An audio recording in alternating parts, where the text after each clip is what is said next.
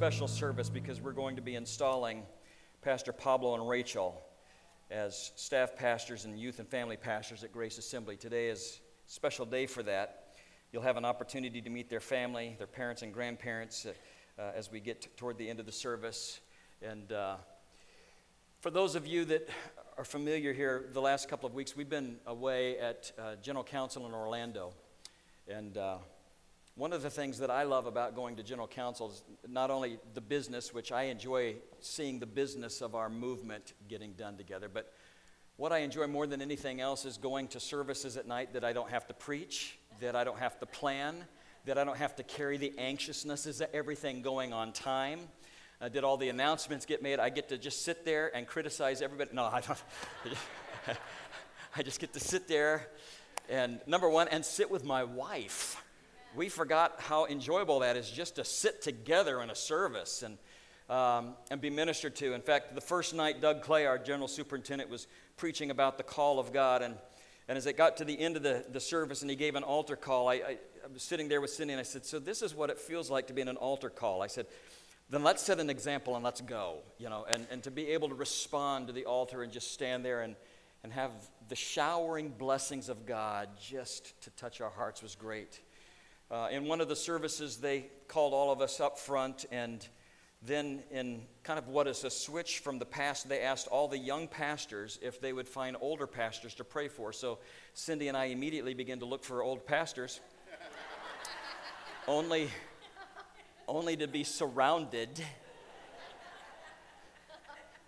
by young pastors laying their hands on us.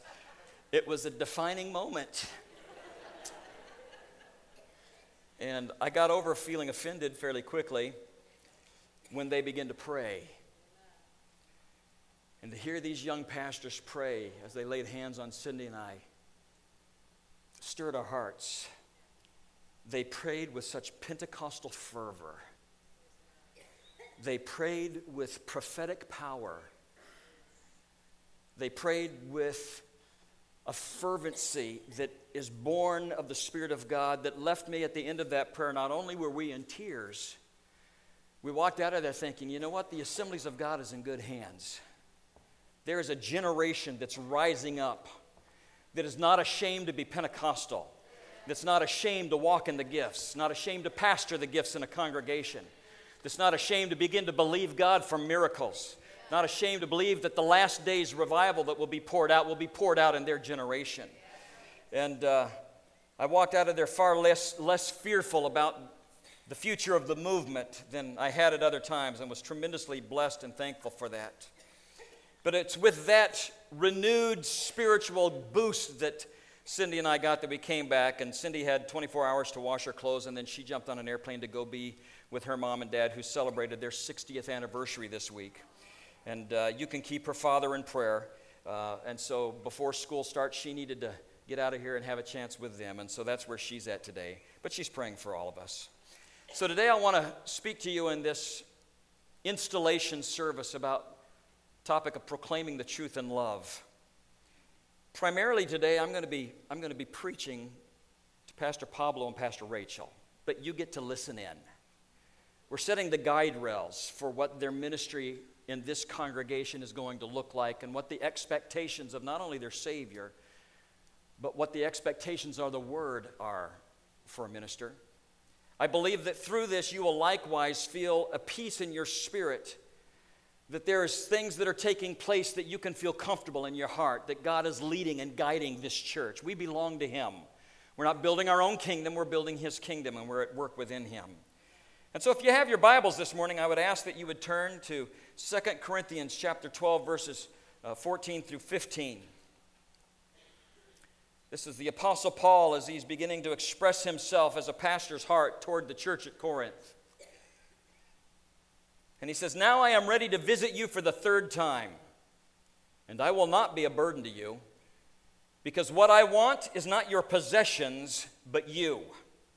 After all, children should not have to save up for their parents, but parents for their children. So I will very gladly spend for you everything I have and expend myself as well. If I love you more, will you love me less? Father, as we come before you this morning at this very special time for our church as we see the transition take place in, in ministerial leadership. As we see a couple, Lord, that you've got your hands upon and you have led them, and we believe that you have divinely sent them here. I pray today that during this installation service that there would be a refining of the call of God upon their life. And that we as a congregation with open arms would connect well with them, understanding that you have sent them here for a purpose, and we desire to have an atmosphere in this church where that purpose may be fulfilled. And we pray these things in the name of Jesus, and everyone said, Amen. These are the words of Paul, whose heart and life were an embodiment of what Jesus Christ expected from those whom he has called into the ministry. Paul's life was a life that was given to people on behalf of God, and it's the same case for every true servant of God. When the call of God is laid upon the shoulders of an individual, whether it be a man or a woman, and by the way, I understand Pastor Julie preached a great message last week. I had somebody call me and said, She's way better than you are, Pastor. And I said, Man, I am so glad to hear that. And they said, You took that way better than we wanted you to. I said, I intend for everybody on the staff to be way better than I am. But I'm thankful that God places his hand upon men and women.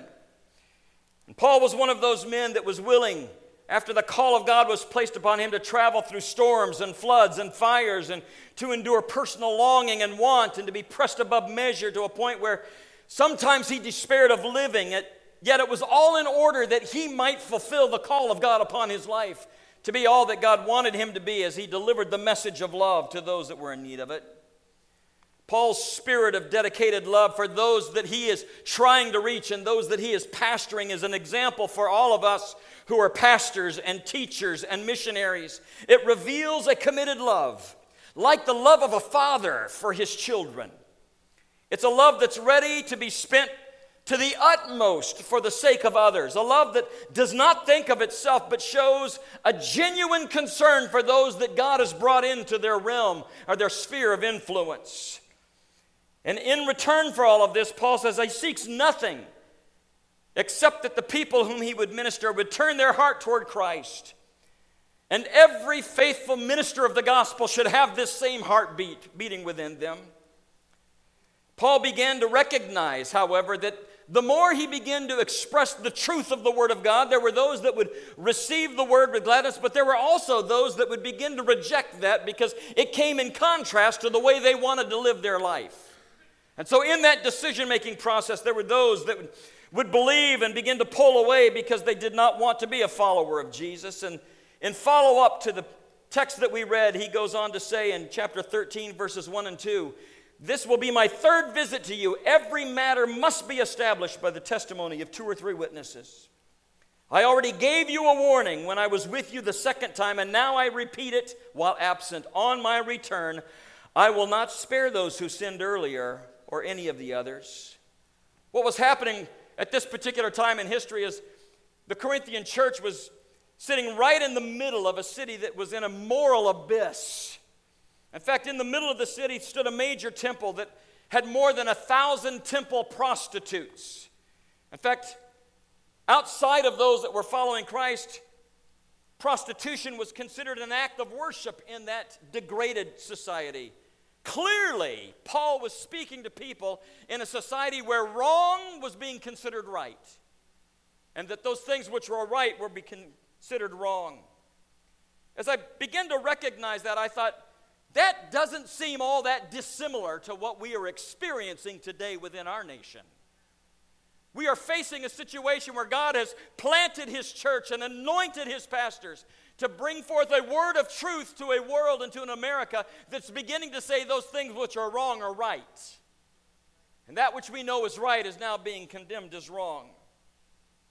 And yet, it was not the conditions of the world that changed the message, but the message that changes the condition of the world when it is proclaimed. And that's the dilemma of human condition. In fact, the longer that we begin to live and do things that the Word considers to be sin, our fallen nature will rise to the forefront and begin to defend ourselves in those things, proclaiming it to be right. And Paul recognized that if those people continued to willfully do wrong and make peace with themselves with things that God had declared that they should be free of as a result of the cross, that it would continue to degrade in front of them. And in Psalm 85 6, there comes a cry that I pray is a cry for our church as well. And it's, Oh God, will you not revive us again that your people may rejoice in you? I am glad today that I stand here and that we are not a hopeless people and we are not a helpless people. We are on the side of righteousness and we are on the side of God, and God has a plan and God has a purpose by which He will outpour revival upon this land one more time. But it requires, it requires that we who are in ministry and we who are children of God speak the truth. The promise tells us in Second Chronicles 7:14, if my people who are called by my name will humble themselves and pray and seek my face and turn from their wicked ways, then will I hear from heaven and will forgive their sin and will heal their land. Church, do you begin to recognize that the things that we long for in the spiritual realm, we play a role in how they get here? There's a humility that is required of us and a seeking of God that is required of us. That as we do so in obedience, there is a worldwide land revival and healing that takes place as the church stands on those things which are God's alone. And so we come today praying deeply that there will be a spiritual revival, a spiritual renewal within Grace Assembly, that there will be a renewal within Syracuse, that God would touch our state, which desperately needs a touch of God, and then that it would spread to our world. Nothing is impossible to our God. And so, as a true pastor, Paul was attempting to bring them into a right way of thinking and a right way of living. So, I challenge you, Pastor Pablo and Pastor Rachel, that in the generation in which you live, the generation in which God has called you to live, that what the world needs to hear from you is not your opinion, not your political views, but the Word of God which transforms lives and changes those who are in darkness into life. It tells us in Ephesians chapter 4, verses 11 through 16. It was He, He being God, who gave some to be apostles, some to be prophets, some to be evangelists, some to be pastors and teachers, to prepare God's people for works of service so that the body of Christ may be built up until we all reach unity in the faith and in the knowledge of the Son of God and become mature, attaining the whole measure of the fullness of Christ. Then we will no longer be infants, tossed back and forth by the waves, blown here and there by every wind of teaching, and by the cunning and craftiness of men and their deceitful scheming. Instead, and this is important, instead, speaking the truth in love, we will in all things grow up into Him who is the head, that is Christ. From him, the whole body, joined and held together by every supporting ligament, grows and builds itself up in love as each does part in its work. So, Pastor Pablo, I am asking you to speak the truth in love to this church and to this generation. And if you will speak the truth in love, here's what I'm asking you to do. Number one, if you love them, I want you to challenge them. If you love his people, if you love his students, if you love this church, challenge us and to the congregation of Grace Assembly, if your pastors love you, you will be challenged, which means that you will not be able to come into a church service and not feel the Holy Spirit prompting you to lead you, to guide you, or to do something. If you come into a service and you leave there and you feel nothing has happened and nothing changed, then you're not in a place where the Spirit of God is moving. As pastors, we have to come to an understanding that we must be willing to be personally rejected for the cause of the gospel of Jesus Christ in order that people might ultimately find acceptance with God. Paul discovered in his life that when he faced ungodly lifestyles, he would not let them go without confronting them. When he heard people in unhealthy conversations within the church, he confronted them, spoke to them in the truth and love. When we as pastors see things taking place that we recognize are outside the scriptural boundaries for the way that we are to live, we are called by God to begin to address those things in His Word. We're to challenge people on their concept of God. We're to challenge them on the direction that they are heading, knowing that this is what God has placed His hands upon us to do. A number of years ago, when I first moved to Syracuse, I was told that I needed to go and, and find a car that would be suitable for the ministry of the district youth director. And so I had had a car I wanted to drive, so I called the dealership and said, I'm going to be there at a certain time. If you'd please have a salesman there waiting, I would really appreciate it. And I arrived at the dealership. There was a young man by the name of Mike that came up to me, and I handed him my card, and he looks at it and he goes, You're a minister, huh? There's, there's a sarcastic nature to me that I have to overcome all the time. You just have to know that. And my sarcastic nature was to say to him, No, I just wanted to print that up to see if you gave discounts. But I didn't go there. I just. And so he looked at my card and he says, The car you want to drive is right out here. And we got in it. And it didn't take me very long to recognize that, that Mike was different than any car salesman I've ever been around. Like, he said nothing. So we're driving down the road and I'm saying, Hey, you know, tell me a little bit about the gas mileage of this vehicle. It's good. Okay? You know, I'm going to be driving a lot of miles. You know, what kind of engine expectancy can I have? It's good. Can you tell me about some of the things the car will do? It, it'll do a lot. And I recognize as I'm driving along that he's kind of looking out the far window, and then we have this moment where he says to me, he says, Hey, since you're a minister, can I talk to you? And my first thought is, I'm driving in your car on your gas. We can talk as long as you want. And he turned to me and he said, I'm so sorry that I'm such a lousy salesman today. I'm, I'm really sorry. He said, I don't, I don't know what to do and I don't know who to talk to.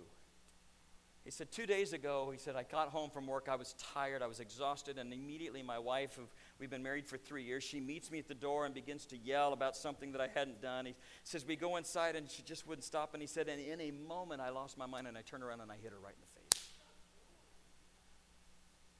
He said it was within minutes that she had packed a bag, taken our, taken our two year old daughter, was walking out of the house, had called her father, and as he pulled up in the front, she stopped on the sidewalk and she turned and she looked at me and she pointed and she goes, Mike, I don't ever want to see you again as long as I live. And she jumped in the car with her dad and drove off. He goes, I, I have been calling all the time trying to get in touch with her. He goes, I made the biggest mistake of my life. I don't know what I can do. He says, My life is in shambles. He goes, Do you have any advice for me?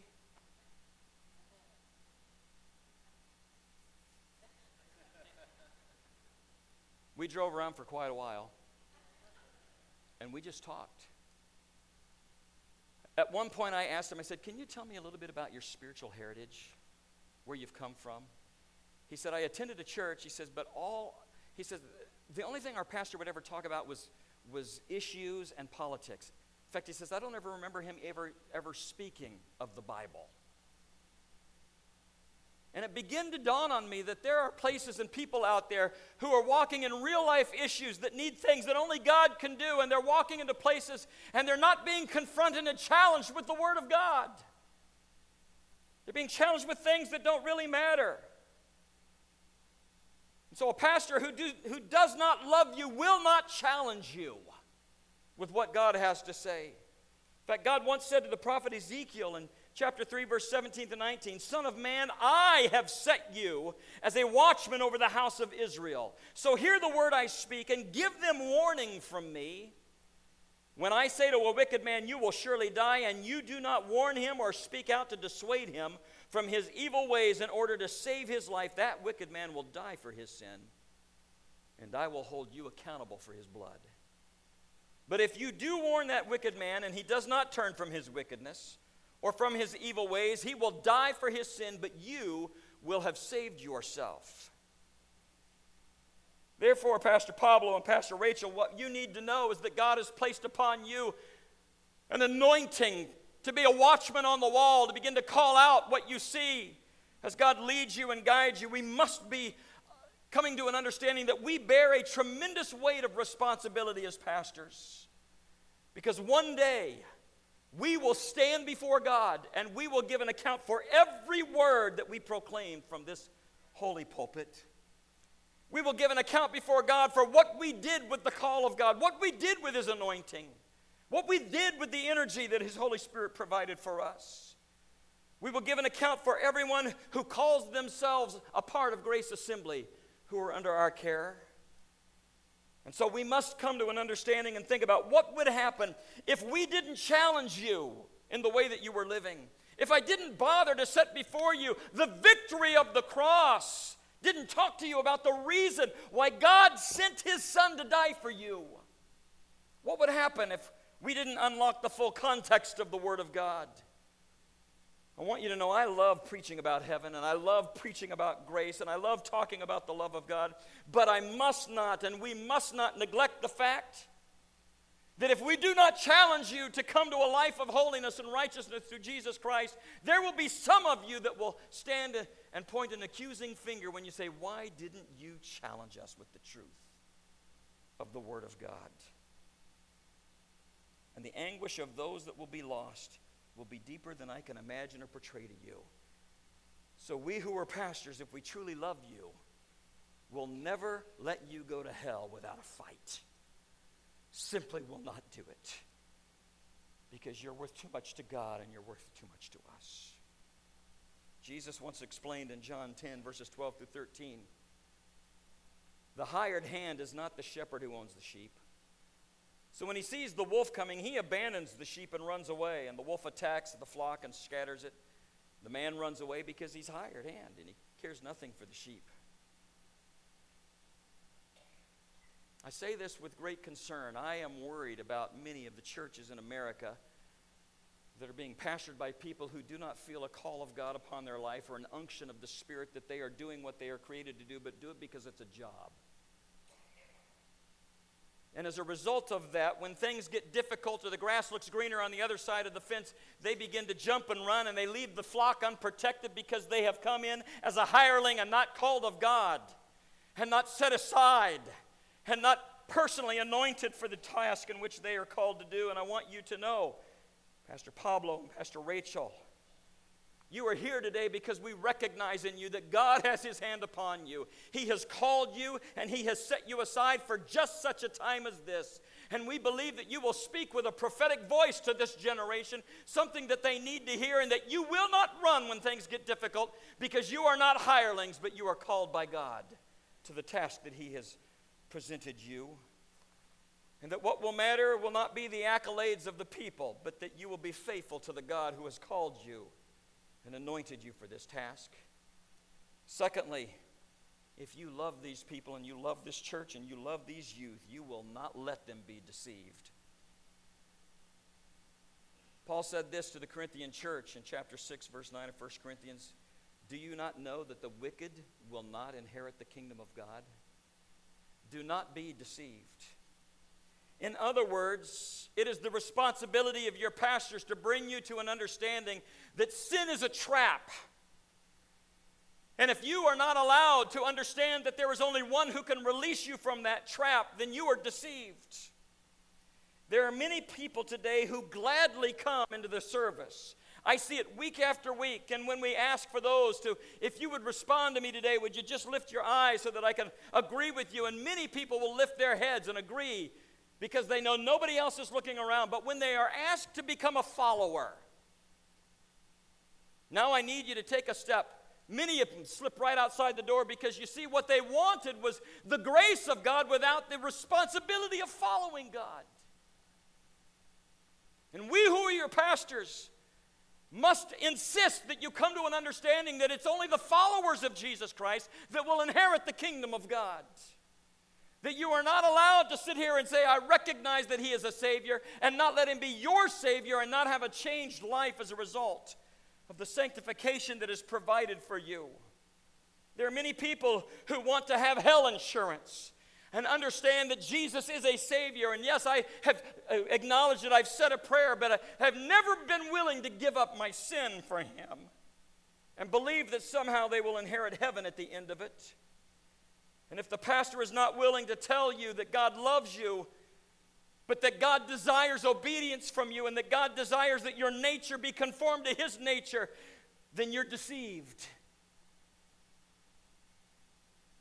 Today, there are many, many people that are making peace with their sin. They're allowing a twisted spiritual thinking to convince them that somehow they will be excused and they will not be held accountable that God is so loving and gracious that He will overlook everything that I'm doing because God is good. 1 Corinthians 6 9 and 10 says, Do you not know that the wicked will not inherit the kingdom, So do not be deceived. Neither the sexually immoral, nor idolaters, nor adulterers, nor male prostitutes, nor homosexual offenders, nor thieves, nor greedy, nor drunkards, nor slanderers, nor swindlers will inherit the kingdom of God. Do not be deceived. Without a pursuit of the holiness of Jesus Christ, and pastors that will proclaim that to you, that will not allow you to be deceived, you will be in danger. You see, there is a great danger in having presented to this generation a Jesus who is here simply to meet all of their needs and to make us feel wonderful about ourselves, but never have to deal with the cross that he endured for us. Never have to deal with the expectations that he has for us that has, of the issues that have separated us from him. And Paul went on to say, and that is what some of you were. You before, but you were washed, you were sanctified, you were justified in the name of Jesus Christ and by the Spirit of God. In other words, some of you were these very things that were described before you came in contact, and you did so because you had a pastor that would proclaim to you, I do not want you to be deceived within this world. So, Pastor Pablo, if you love us, you won't let us be deceived. Thirdly, if you if you love us, you'll lead us to examine our spiritual lives. Paul would have been aware when he wrote this of the history of Israel under Joshua. He knew that there was a new generation that was about to go in and possess the promise of God after the previous generation was shut out because of their unbelief. But this new generation could not enter the promised land until the reproach of the society that had held them captive had been rolled away. And until they were clearly separated and identified as God's people, then God's promise would be allowed for them. I likewise see so many similarities in this with the culture in which we live in America. The theology has fallen in our society. The theology of what God means and what He wants and what He desires of us seems to have just collapsed in so many different places. But I have to tell you something. I told you one of my most enjoyable moments at council was being surrounded by young pastors that laid their hands on Cindy and I and prayed for us. But I went to a service the celebration service at the youth convention side where I saw 12,000 students worshiping the Lord. By the way, it was loud. Just, it was loud. But what I saw there began to stir up in my heart that we, we have a hope and we have a future. I saw students standing there with their arms lifted up, tears streaming down their faces, unashamed that they were Pentecostal kids because they understood there's a power that is given to them to go out and do the works of God in their generation. I saw them running to the altar to respond to calls, to whatever occupation God would call them to. They knew they were called and they were going to live out that call that God wanted them. They were tired of being powerless. They were tired of living in a spiritual wilderness. They were tired of the name of Jesus being trampled under feet. And they were tired of just going through the motions. They wanted something real. And when I saw that, I recognized I'm thankful that they have pastors and youth pastors that pre- preach the truth to them to teach them to examine their spiritual lives. tells us in 2 Corinthians 13 5, examine yourself to see whether you are in the faith. Test yourselves.